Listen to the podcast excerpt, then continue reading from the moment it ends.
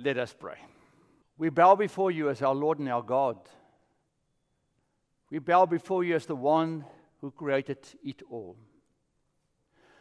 We bow before you because you came to us and revealed yourself to us, and we may know your name. When Moses asked you, What shall we call you? What's your name? You said, Yahweh. I am who I am because you are the one that has always been, will be with us today. A God that we can't really grab in a name because you are too big for that, even. And therefore, you revealed many different names to us in the Bible to help us understand a little bit about who you are. But how can we? How can we, as mortals, really know who this God is that we came to worship? All we know is that you love us, and all we know is that you gave us your word as the guidance, as your will for us. How to serve you, how to glorify you, and how to live to your glory. I ask you, Lord, as, as we are coming to the conclusion of our series on the book of Joshua, that you will also then today use the words that was written down and that I need to share as words from you, inspired by your Spirit, that we may know where you would like us to go with you. We ask this in the name of our Lord Jesus Christ, the one that makes it possible for us to be in this building. Amen. I think every single parent at some point asked this to or said this to their children one day you will understand. When you have your own children, isn't that true? That is when your children look at you, especially when they are teens, as, as if you are this huge weapon of mass destruction. You know, you are stealing all our joy, dad or mother. You are stealing all our freedom. You are taking everything away from us because we just want to live our life. And you, as a parent, standing, you say, One day you will understand when you have your own. And hope, hopefully they'll be better than you guys are. And why do we say this? Because as a parent, you many times realize your kids have no idea. They have no idea how much time, effort, and energy you had to put in raising them and providing for them that they could be where they are. Then they look at you, a daughter would say, Daddy, you know, I, I, I, like this guy, you know, even though he was a few times in prison, you know, I think I can change him because I really love him. You know that story. You said to your children, one day you'll understand how much I love you. And I care for you. And therefore, I ask of you to hear what I'm saying. We are at the end of the book of Joshua, Joshua chapter 24. Now, I looked and I preached six sermons on the book of Joshua so far. This is the seventh one. We ended last week with chapter 7, and now it's easy to say, but further, what happened between chapter 7 and chapter 24? A lot. But theology wise, I've done everything that the book of Joshua wants to teach us about who we are and about who God is. So there's great stories about the sun that stood still and the Gibeonites that came up with a trick so they could be safe with the Israelites. You can go and read this. It's all very great and fun, but if you listen to my first six sermons, it covers the hand of God, the acts of God, and humanity and the theology of the book. But there's one section missing, what we're going to deal with today. Let's, let's start. That very famous piece, I think that most people know well. Joshua gathered all the tribes of Israel to Shechem and summoned the elders, the heads, the judges, and the officers of Israel. They presented themselves before God. Joshua said to all the people, Thus says the Lord God of Israel. Long ago, your ancestors, Terah and his son Abraham and Nahor, lived beyond the Euphrates and served other gods. Now, I can't read everything, it'll take us a day and a half to get done with just a scripture. Then I took your father Abraham from beyond the river and led him through all the land of Canaan and made his offspring many. I gave him Isaac. And then he continues Isaac? Who follows? Come on. Jacob. And then we get to Joseph and we all continue. Right. Now, therefore, revere the Lord and serve him in sincerity and faithfulness. Put away the gods that your ancestors served beyond the river and in Egypt and serve the Lord. Now, if you are unwilling to serve the Lord, choose this day whom you will serve. Whether the gods of your ancestors served in the region beyond the river or the gods of the Amorites in whose land you are living. But as for me and my household, we will serve the Lord. Then the people answered, Far be it from us that we should forsake the Lord to serve other gods. For it is the Lord our God who brought us and our ancestors up from the land of Egypt, out of the house of slavery, and who did those great sights in our signs in our sight. He protected us along the way that we all that we went, and among all the people through whom we passed. And the Lord drove out before us all the people, the Amorites, who lived in the land. Therefore we shall also serve the Lord for he is our God. Joshua said to the people, You cannot serve the Lord. He's holy God. He's a jealous God. He will not forgive you your transgressions or your sins. If you forsake the Lord and serve foreign gods, then he will turn and do you harm and consume you after having done you good. The people said to Joshua, No, we will serve the Lord. Then Joshua said to the people, You are witness against yourselves that you have chosen the Lord to serve him. And they said, We are witnesses. He said, Then put away the foreign gods that are among you. Incline your hearts to the Lord, the God of Israel. People said to Joshua, The Lord our God we will serve, and him we will, will obey. Joshua made a covenant with the people that day, made statutes, ordinances for them at Shechem.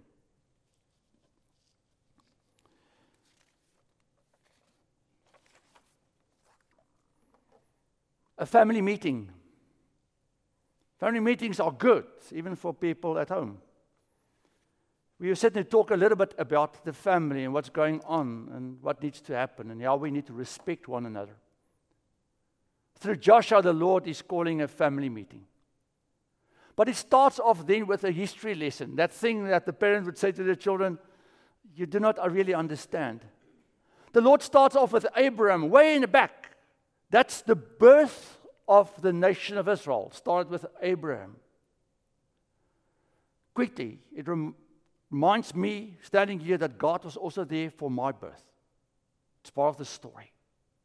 But he starts with the birth of the nation of Israel, and he takes them through the history, all the little things that happened with him, all the way up until Joseph found himself into Egypt, and then the nation of Israel got enslaved in Egypt. And then the Lord came and he rescued them after 430 years being stuck in Egypt and brought them now to the promised land. Why is he telling the story? They know it so well because God, God wants him to know he is the one that started the story. He's the one that's involved in their lives, in their lives by his choice. The first step is always his. So the word at the top, the indicative, is a word in theology. It means the statement of God. It means that God, unsolicited, would start to work with people in this world. He starts his work with us without us doing anything because it's God's choice. After Adam and Eve committed sin and they were cast out of the garden, God could have just turned away and left them alone and say, You guys decide to try to do this life without me, so go for it. Go for it. It's your choice. But God is the one that came back, chasing after them even before they left the garden, looking for Adam and Eve while they were hiding behind the stupid tree. He said, What have you done? And the story of the Bible in the Old Testament is God, and New Testament is God pursuing people because of who He is. That's the indicative. The person of God. And it's a love story. it's a story of complete love. You know, I like to look at the sky above me during the day and during the night. Because looking up at the sky reminds me how really small we are in this huge universe that the living God has created. And many times when I look up at the blueness of the sky in the morning or the darkness at night and I see the stars, I sometimes ask myself, God, if you are the one who created all of this, why do you care for me? And I realize I'm asking a question that David also asked Who am I that you even think of me? Why is God even involved with all of us, with all our rubbish on this planet? Because we are really stupid as humans in what we are doing, isn't it? It's crazy what people are up to and what they are doing. God could have said, I don't have time for your nonsense. But He steps into our world. That's His indicative, that's His choice. But the story continues. At this point, it was from Abraham all the way to the promised land. but we know it continues right through the Old Testament and all the different stories that we find. And we can continue. After they were in the promised land for a while, they had the judges, and then they had all the different prophets, the minor prophets, and then the larger prophets, and David and Saul and the kings, and all the stuff that they did. All of these stories were telling how God is involved in the lives of people, moving people forward through history that his kingdom can be served. And then the New Testament, a new chapter in God's involvement with humanity. God deciding on his own, that's indicative. God deciding on his own that oh, he's going to send one of the three Godheads, the Son, who's fully God to this world to become like us for us that we may know who God is. For Christ, this wasn't a mission trip. He didn't come to sort of check us out. He knew exactly what he was getting into, the indicative of God's love in Christ Jesus. But then it continues after Christ with the story of the church. Of course, the story of God is not yet done.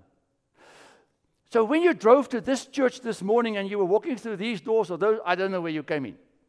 Some came in through the choir room. But as you were walking into this church, you became part of God's indicative. Think about that for a moment. You became part of what God decided to do in this world by revealing Himself to this world. You and I became part of God's choice to be involved in this world that the world may know who God is and it's unsolicited. It's not that we have done anything to deserve it, it's God taking the first step. And that's why the baptismal font is in the front. Because that's to me one of the most practical ways to really understand this thing is that I, I was, and that's why maybe in Reformed Church we have the infant baptism. I was probably as this big in length. when my parents brought me to a church, church in South Africa a gazillion years ago, I think it was, the rocks were still soft then, you know, it was just, earth was still young. they brought me to, to be baptized. I had no clue. I was probably just yelling. And then later on, my parents told me you were baptized, and I said, okay, what does that mean? And I discovered that it had to do with God that took a step towards me before I even knew He existed. That's what baptism means. It's God stepping towards you and reaching out His hand and says, I would like you to be a child of mine as your parents are because they brought you to be baptized. And I, as God, am reaching out to you now without you knowing even who I am. It's always the indicative, isn't it? It's God taking the step. Joshua starts with the indicative. Then the imperative. What are we going to do with this? So many times, you know, a girl would get a letter from a guy, you know, probably an email now or, or a text, I do not know what. And, and this guy would ask her and say, You're so great and I like you. Would you like to go out with me? And then you need to decide what you're going to do with this offer.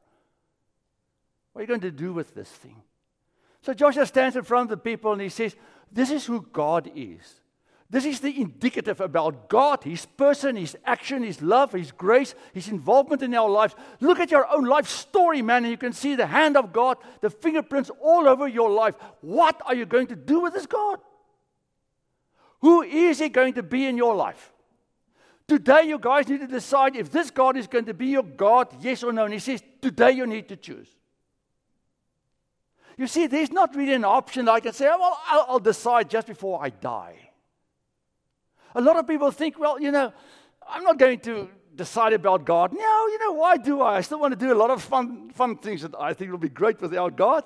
So one day when I'm older, you know, when I'm retired, I can think more about God and if that is going to be part of my retirement package. To have God part of the story at the end. It doesn't work that way. For two reasons. One reason is you may die, the second reason is your time of grace may pass. I don't know if people know this, but the Bible tells us in the New Testament that the grace period for you to respond to God my past is a window that can close. At some point, it may be too late. That's why Joshua is very serious, standing in front of this, these folks and says, You need to choose to say, Today, what are you going to do with God? And it's a choice that we almost need to make every single day, isn't it? It would not be very meaningful if I would tell you, you know, the reason I got married in 1980. You would ask me, where's Louise? And I would say, I have no clue. I haven't seen her the last 10 years. Are you married? Oh, yeah, we're married. And she believes you are married. Yeah, she thinks we are married. When's the last time you spoke to her? I think 10 years ago. It sounds stupid, isn't it? Being married means that I said hi to my wife this morning and we spoke here about little Amelia. Not that's the other one that you saw here. Um, and and we, we, we, make plans and we talk and, and we communicate. She's part of my life and I'm part of her life. No, I gave my life to Christ in 1970. When's the last time you spoke to him? I think in 1975. When's the last time you really did anything for him? I, I can't remember. But I think it's okay. It's not okay. You see, almost every single day when you and I wake up, I need to make a choice that I will be true to my wife today. And I am going to act like a husband today. And the same with God. Every single day when I wake up, I need to say to God, but also today you're going to be my God because our inclination is to move away from God, not towards God. And temptation and this world will try to split people apart, but also split us up with God. And what is asked? So if you choose for God, you need, you, you, you need to realize that you are saying that I'm going to revere and serve this Lord. And revere means to respect Him for who He is because He's God and, and I'm not. And you are not. And to then serve Him in sincerity and with faithfulness. And that means that, that I actually need to understand that when I choose God, then, then I need to be honest in my decision, like I did when I said to my wife, Will you please marry me? And that meant until, the, until death separates us. So, nation, Joshua, this is the coolest story. He says, You guys need to choose. They said, Yeah, we will choose. He said, What are you choosing? God. He says, No, you can't choose God. He asked them to choose, and then they, then they say, Yeah, and he says, No.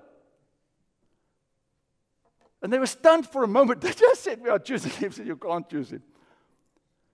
Then he says, Because you haven't thought it through. This is something you need to think through. If anybody would ask me, Ferdy, what does faith mean for you? And I've had a, a number of people in my life ask me that question. Because they know I'm a science guy. I would like to understand stuff. Then I would say to them, faith has to do with the following. It's for me two things. Faith means that at some point in my life, I made a decision for God without understanding all the questions. Because there are a lot of answers I've not yet received about life and about God, and I will probably only get them when I die in heaven. But I, at some point in my life, make a decision that I believe there's a God who created the heaven and the earth. But I also decided that this God is not something, but someone that I'm in relationship with. So, so, so Joshua is reminding him, he says, It's okay to choose God, but do you know what you choose? You choose actually to have a relationship with this God and that you're going to journey with Him now through life because you are in relationship with Him. And that's why he uses relationship words here.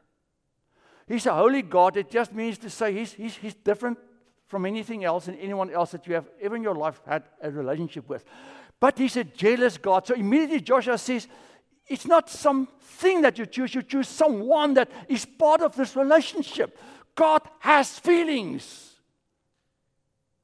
God actually feels for you. And if you mess up, He feels the hurt because of what you've done to Him, because God wants to be in a relationship with you. And if you turn your back on Him, He says, Remember, God is God. He may come after you. Because don't mess with Him. I've many times in my life when I work with relationships say there's nothing as bad as the wrath of a wronged woman. Because we all know that when you are hurt in a relationship, it's very difficult just to walk away from it. And in a sense, Joshua makes this extremely personal and says, Man, guys, realize you are choosing someone here that wants to have a relationship with you. Look what I have done for you. It's like a child plead, a parent pleading with his child. I'm in this relationship with you. Look what I've done for you. You can't continue to ignore how I experience you in what you are doing or what you are saying. And then Joshua comes. And I'm done. This is my, my, my last slide. He says, But for me and my family, we have chosen. We have chosen. Now, you see three words there individual, influential, and directional. Um, Joshua wanted the people to know that he made the decision, and then his family followed him. Maybe that's the crisis in America. We have no one strong enough in families anymore to make a decision to follow the Lord because eventually the family will start to follow the Lord. Maybe the crisis in America that we have not enough men that are doing what the living Lord has called them to be and to take spiritual leadership at home. Maybe that's why our families are struggling so much because there's not spiritual leadership anymore. You see, in the direction of a family turns when somebody in the family decides that we are going to follow, follow God. It turns toward what God wants us to do, what God's intention for us is. So we sit around the table, Louise and I, now two children when they were younger, and every single day of our lives almost, we would have a cup of coffee. It's a South African thing. Early. Kids drank coffee since they were almost born. Maybe a little bit later. Maybe I should not. Well, they were a little bit. Louise, how old were they when they started drinking coffee? They were very small. But they would sit with us when they were a little bit older and drink coffee, and we would read Bible every day. And I would read something simple, and I would say, The Lord says to us that we need to be kind to one another today. I'm not the dad telling him, You need to be kind to your sister and stop this nonsense. I say, The living Lord wants you to be kind to your sister, your sister to be kind to you, and I need to be kind to you also, and you need to be kind to me. Not because I'm the boss in this house, it's because God is my boss and your boss, or our father, or our leader.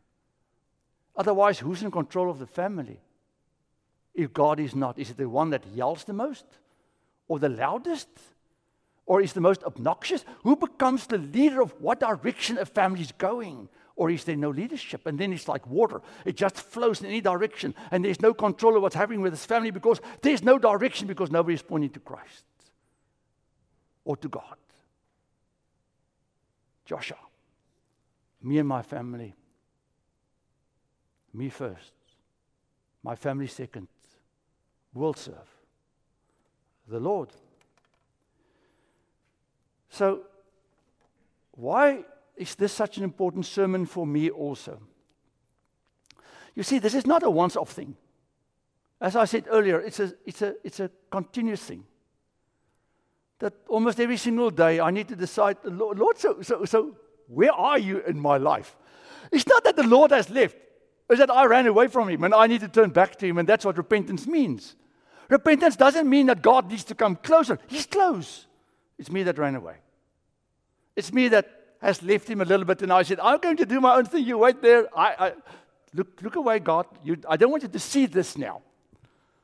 The Lord says, That's not the way. I need you close to me because only when you are close, I can protect, provide, and be there for you in all. Because what is the story of Joshua? Now I'm done. It's a journey of God that wants to bring us to all His promised places that He wants us to get to in our lives, in our relationships, in our financial world, in our spiritual world, in our physical world. God has all these dreams for us. How can He get you and me there?